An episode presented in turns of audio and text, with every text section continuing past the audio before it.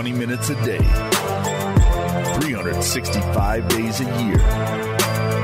This is the Pack a Day Podcast.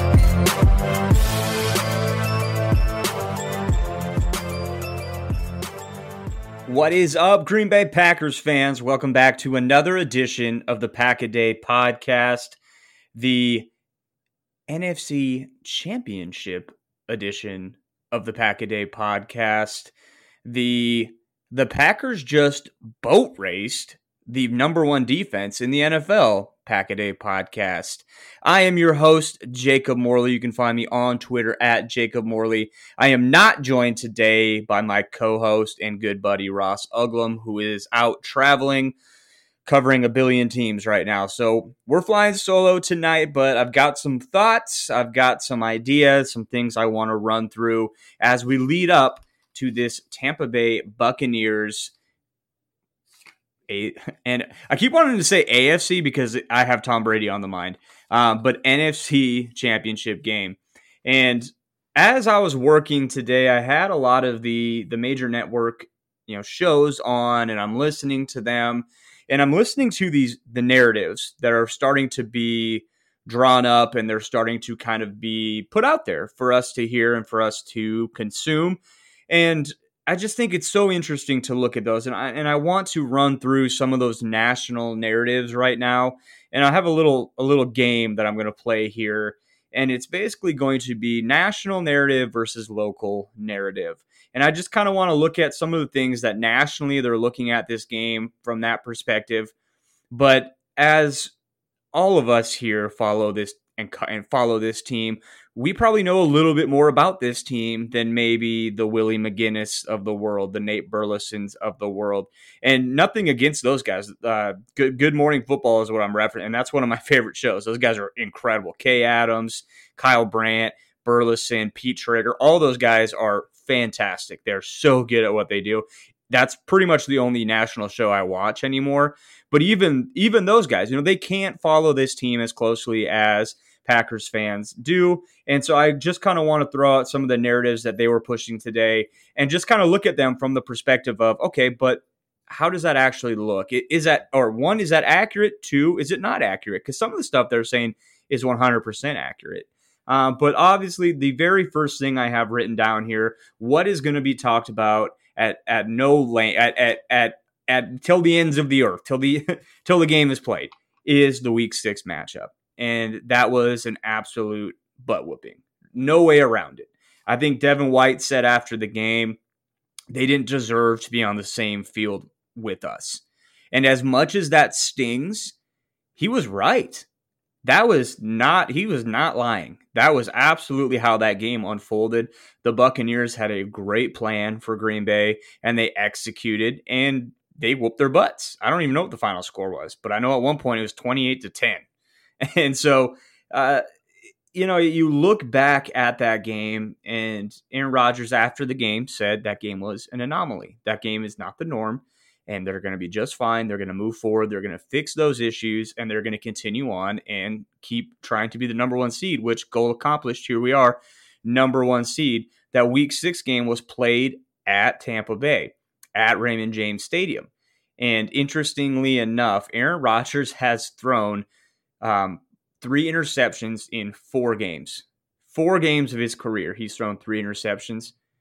Three of those games are at Raymond James Stadium against the Tampa Bay Buccaneers. So just the fact that he does not have to play there against the Bucks is, for whatever reason, it makes me feel better. Uh, the bad news is, is if they win, he has to play at Raymond James Stadium against a someone other than the Bucks. But that is going to be the narrative that the national media is going to push is that week six butt whooping. And I went back and watched that game today, and I went back and looked at the injury reports and everything leading up to that game. And I don't want to gloss it over. It was a butt whooping. The Packers went in there and got got their stuff handed to them. But some a couple things to to pull from that. It they they were up 10 to 0 at one point. They were getting a lot of stuff going their way early on. That was the the three pump game from Aaron Rodgers, and then pretty much everything after that was was awful. And you look at this team, and even when they were moving the ball, though, in that game, it just seemed clunky. The offensive line played by far and away their worst game of the season.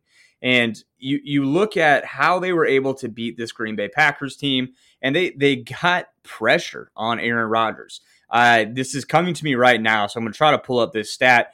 But Aaron Rodgers, his uh, his completion percentage in that game, all of that stuff was basically predicated on the fact that the Bucks were able to get after him. And Aaron Rodgers, for a long time, was uh, you looked at his pre- his under pressure statistics, which every week I do this with my game report at packerreport.com. I'll go in and look deep passing, under pressure, clean pocket, all that stuff, break it down, compare it to the other team's quarterback. And Aaron Rodgers, for a long, long time, his under pressure statistics were atrocious, one of the worst in the league, because that was legitimately one of the only games he was pressured in this year. So it took him about 12 weeks of one to two pressures a game to get his stuff kind of back up where we normally see him under pressure. And here is the stat. This is ben, our buddy Ben Fennell actually tweeted this out. He said Aaron Rodgers versus the Tampa Bay Blitz in week six. Six completions, uh, 17 attempts, 63 yards, zero touchdowns, two interceptions, sacked three times with a QB rating of 7.4. I did not stutter. 7.4. Here's the kicker he has not been sacked against the Blitz since that game. Let me break that down. He has not been been sacked on a blitz call since that game. The other times he has been sacked were basically straight up pressures or him running into pressure. He has not been sacked by a team scheming up a blitz since week six. Now, here's what's interesting about that. That's probably not going to happen again. And let me tell you why. The Packers have that entire 60 minutes of film. They know exactly what the Bucks did to him in that game. Aaron Rodgers and Matt LaFleur are too smart to let that happen again. I do not envision the Packers and Aaron Rodgers to be under that much pressure again at, at this week. Todd Bowles is a fantastic defensive coach. He's going to have to have another plan for Aaron Rodgers to beat him. That plan is probably not going to work again. And the kicker is it's hard enough to beat Aaron Rodgers once. You really think you can make a plan to get after him like that again? I just don't see Tampa Bay being able to slow this offense down like they did in week six. Can they slow them down? Do they have the horses to do it? Absolutely. Devin White is a good player. Uh, they're uh, Sean Murphy Bunting, Carlton Joseph, uh, Jamel Dean. Those guys are all good players. Uh, Antoine Winfield Jr. Good studs. Lavonte David, another really good player. Uh, Ndamukong Suh, who wanted to fight Aaron Rodgers after the game. He's going to be out there again. This game's going to be heated. Uh, there's going to be talking. It's going to get chippy. But I do not expect the Bucks to be able to get after Aaron Rodgers like they did in that game. And the thing about that is it's going to be cold. It's going to be miserable. It's going to be tough to play in. And so, one of the other narratives that we're hearing about a lot is the cold. Tampa Bay having to come to the cold. Can Tampa Bay, this Florida team, come to Green Bay and play in this, what's looking like it's going to be in the 20s with snow? And the thing about that that's interesting to me is I don't actually buy into that narrative as much. That's the that's kind of the one that favors the Packers, but I don't know how true that's going to be in two for two reasons. One, Tom Brady is no stranger to playing in the cold. This is nothing to him. He's he's very used to this. There's no situation he has not been in, he has not played in. He's going to be fine. The rest of the guys on the team, I don't know. And that's going to be that's to be a them thing. I don't know how Mike Evans is going to handle it. I don't know how Chris Godwin's going to handle it or their offense, all that stuff. The other thing is John uh, JP JPP Jason Pierre-Paul. He's a guy that was on that Giants team that knocked the 2014 15 and 1 Packers out of the playoffs in the divisional round. He played really well in week six. If you go back and watch that game, too, he gave Bakhtiari all he had and Rick Wagner once he came in, because that's one of the other things is David Bakhtiari did leave that game midway through that game and they had no answer for Jason Pierre-Paul with Rick Wagner out there. And a lot of that is coming in stale, coming in without a week of practice. That's not going to be the case this week. Hopefully, you know, hopefully both those guys go and complete the whole game and they don't have to do any shuffling. mid game. They and and the other thing about that is when they have had to do that, they've nine out of ten times been fantastic. When John Runyan Jr. has had to come in, when Elgton Jenkins had to kick out to tackle, mostly they're fine with that. This game really is the one blip in a lot of ways for this Packers team. It was really the one black eye on their entire schedule. The other two losses were not blowouts. They were against good teams. Uh, the Vikings got them, you know, a divisional opponent. That happens sometimes. Uh, the Colts, playoff team. And the Packers really should have blown them out. That was more on them. This game, the Tampa Bay game, is the one game that you look back at and say, wow, they just got beat. They just got beat.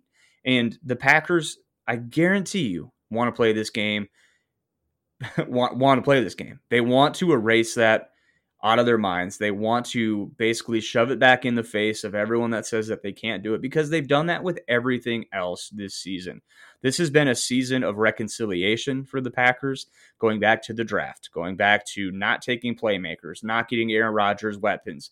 Randy Moss said on one of the major network shows before the Rams game well, they better have something other than Davante Adams because Jalen Ramsey is going to take him out of the game. Two things. One, he didn't take him out of the game.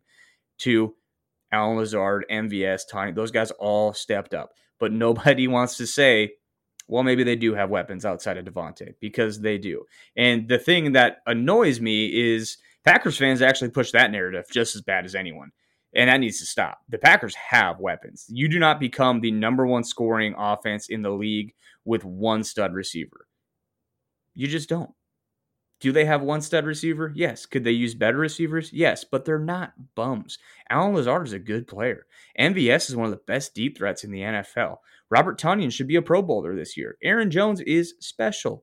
You look at Jamaal Williams and AJ Dillon, those guys are as good a backup running backs as anyone in the league. And then, oh, by the way, this offensive line is the best offensive line in football, even without David Bakhtiari. That is insanity. This offense is loaded, they have no weakness they're going to be all right. They're going to be able to put up points. Listen, folks, the Super Bowl is coming up, and sure, we'll all be watching the game, but the best way to celebrate the biggest day in football is to bet on the game. And we want to let you know about a great resource for sports bettors, the Action Network. The Action Network is where sports fans go to bet smarter and experience real financial gains. In fact, their Action Network app was recently named the best app in sports betting. And with an Action Network Pro subscription, you can unlock the very best of the app. When you sign up for an Action Network Pro subscription, you can access the Pro Report, which includes expert projections for every game across all professional leagues. You can see money and bet percentages on every game, so you can see the teams professional gamblers are betting on. You can take advantage of pro systems, which match winning historical betting trends with the latest games and lines. And you can even track every bet you make and get alerts in real time. So if you're looking to bet smarter, an Action Network Pro subscription is the best way to get started. And for a limited time, our listeners can receive 50% off an annual pro subscription. Just go to actionnetwork.com now and receive 50% off an annual subscription when you use the code PACKADAY. This offer won't last, so go to actionnetwork.com to sign up for a pro subscription and use promo code PACKADAY, all one word, to receive 50% off and start betting smarter today. I want to take a, a moment then to look at Davante Adams, though, and look at him going back to that Rams game. And it was something that I said leading up to the game. I was on the radio talking about Davante and basically saying, if you want to cover him one on one, that's fine. But you better be right because he is not used to getting one-on-one coverages. He's used to getting bracketed. He's used to be seeing uh, your best two cover guys typically. I think we go back to a couple years ago when he was counting the amount of players that were in his area um, after he ran his route. That's just the, what Davante's used to. So if you want to stick Jalen Ramsey on him, he better be right because if you don't get a jam on him, if you can't play in his hip pocket, he's going to eat you for breakfast. And Jalen Ramsey actually did a decent job as good of a job as anyone I've seen do all year on Davante Adams because Jalen Ramsey is a really good football player. But Davante is just different. And that's exactly what Davante said to him before the game. I am different than the other receivers you've covered this year. And that's not Davante being a tool. That's not Davante being too arrogant. That is Davante being honest. And he's right. And he is a man that's playing with that level of swagger, that level of confidence. And quite frankly, it's a champion's mentality. That is the mentality that every Packer needs to have if they're going to win a Super Bowl. I'm the best player at this position. You may have had a good season. You may have done this. You may have done that, but you have not played against me at my best. And me at my best is going to beat you at your best. That is the mentality that every great player has, every great player needs to have. And if you don't have that mentality, you don't really deserve to be on the field. And Jalen Ramsey has that mentality. I guarantee you he has that mentality. And that's why he's so good. Jaire has that mentality. That's why he's so good. They back it up too. They back it up and they're fantastic. Um, but you look ahead to this game before we put a bow on this Tampa Bay game because honestly, I haven't dug too deeply into the game since the Week Six game.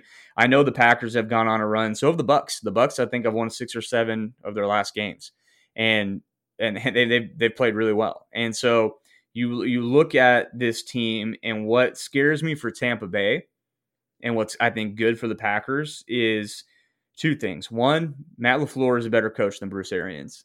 I think that is pretty why that's pretty just common knowledge at this point. And you look at, I believe there's a chart out there talking about when is it correct to go for it on fourth downs.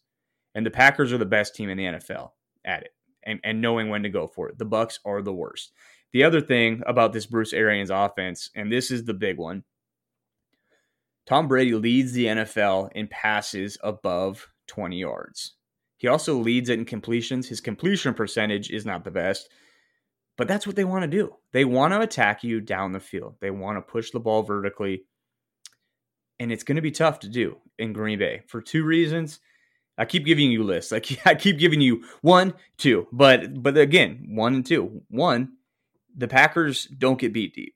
It's a rarity. I think the last that Darnell Mooney big completion against Darnell Savage. That's really the last time I can think of a receiver just getting behind the defense. It can happen, but what's going to make it even more difficult is how cold it is. It's going to be cold. It's going to be windy. It's going to be snowing. That vertical passing game is going to be difficult to to connect on, and the Packers are going to be all over it. Tom Brady has thrown a lot of pick sixes this year. I would not be surprised if the Packers defense scored if that was the difference in this game. But then the the thing that scares you is it's still Tom Brady, man. It's still Tom Brady.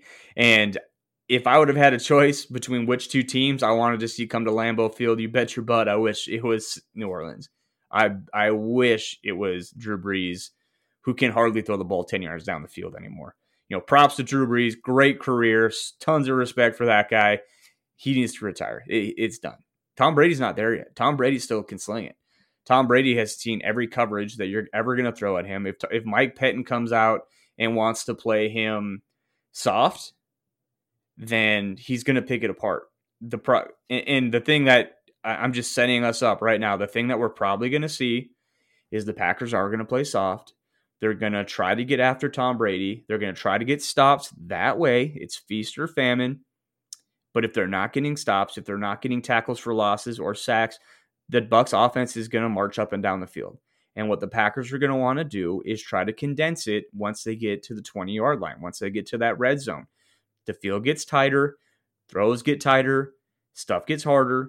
It, it's just, it's how they've operated the whole year. I don't expect them to change now. So, and this is for myself too, because guys, I get frustrated too. If you go back and look at my timeline throughout the game, it's hard to watch sometimes. I think I tweeted out that Jared Goff was having the game of his life at one point during the the Rams game, which was so far from the truth. It just seemed like he was completing everything underneath. But and he was, and they scored 18 points. They scored 18 points when situationally this defense is really good. Whenever the Packers were within one score, this defense put the clamps on them. When it was two scores, for whatever reason, they played soft, and that's just that's just Mike Pettine. That's what he's going to do. And we know that. If we expect anything different, shame on us. Um, but guys, those are just kind of my thoughts leading up to this game. And I'm sure I'll get into this more as the week progresses and as I look at these teams and kind of what they've done, you know, the last several weeks and just kind of compare the two of them and areas the Packers may be able to exploit them and vice versa. Um, but before I go, because guys, you're going to get a ton a ton of Bucks talk this week. Um, so before I go though, I do want to mention, and I know we're in the we're in the season, so this is kind of going to maybe fall on deaf ears, but I am going to I will be at the Senior Bowl next week, um, kind of kicking off my draft coverage. Um, I do draft stuff for Packer Report, and I do draft stuff for um, Arrowhead Pride as well. And so I know we just talked about the Packers offense having weapons, but there are three guys at the Senior Bowl that if I can give you a little teaser about who are three guys that I think would just really, really look good in Matt LaFleur's offense at the receiver position. And what I'm going to be fo- that's what I'm going to be focusing on this week is the wide receiver position because that's who I, I write about. But there are three guys that are on. I don't know what rosters they're on yet, but three names to keep an eye on. One is going to be really obvious, and that's Kadarius Toney, receiver out of Florida. He is basically the missing piece to this Packers offense, and all three of these guys I think are kind of the missing piece. Kadarius Toney's the best one though and you watch him play. He does not have the burst long speed, but man, he is a dog with the ball in his hands, and he is plenty fast enough and he's plenty quick enough. I'm really excited to see what his route tree looks like live, just because at Florida it was not always super diverse, but he, I think he's going to look good. And then so two other guys to keep an eye on are Shi Smith from I think he gosh I don't know where Shi Smith is. From. I think he's from NC State and uh, he, he's a guy that is kind of the same as well, where he can be that gadget type player. He can be that move piece that the Packers like to do. South Carolina. He's from South Carolina, not South Carolina State. South Carolina State is an FCS school, and I do that often. Um, but he's from South Carolina. He is a guy that kind of the same as Toney. He is a slot guy. He is a returner. He is everything the Packers need that they don't have, that you want Tyler Ervin, that you want Tavon Austin to be. And the last guy on my list is one that I don't think a lot of people maybe know about much yet, but I think he's going to make some noise this week at the combine, or not the combine, the Senior Bowl. And I think he's going to be a guy that the more Packers fans watch him, the more they're going to fall in love with him.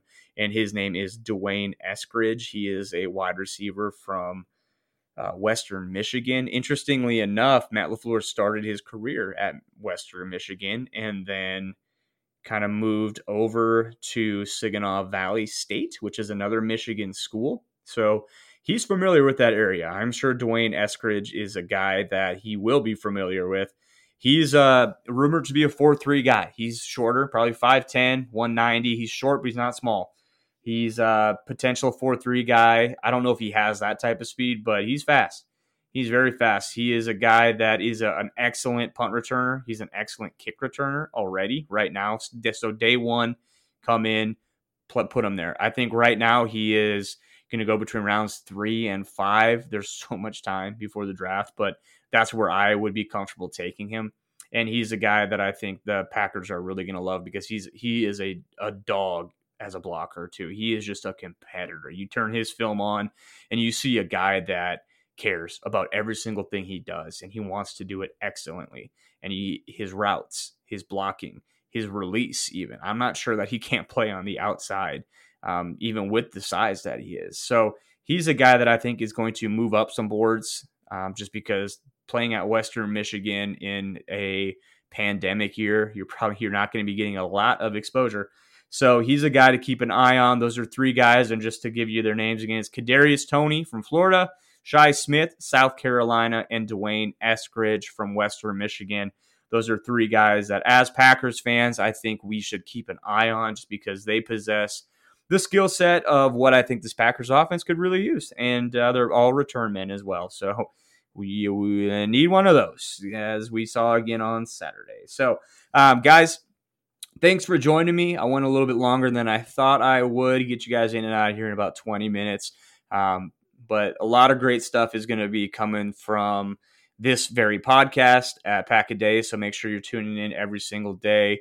I know Ross, myself, and all the guys over at Packer Report are really excited about the articles that are going to be coming out this week. So make sure you head over there and you're hitting the refresh button every 20 minutes over there because it's going to be awesome. So um, guys, thanks for joining me. Thanks for listening. This has been a, such a fun season. Uh, so, so much fun interacting with a lot of you guys on Twitter as well. So make sure you continue to do that. Ross and I will be back in two weeks. Hopefully, I guess in two weeks, we'll be talking about a Super Bowl preview. And uh, my prediction is the Packers will be one of those two teams. So until then, go Pack Go.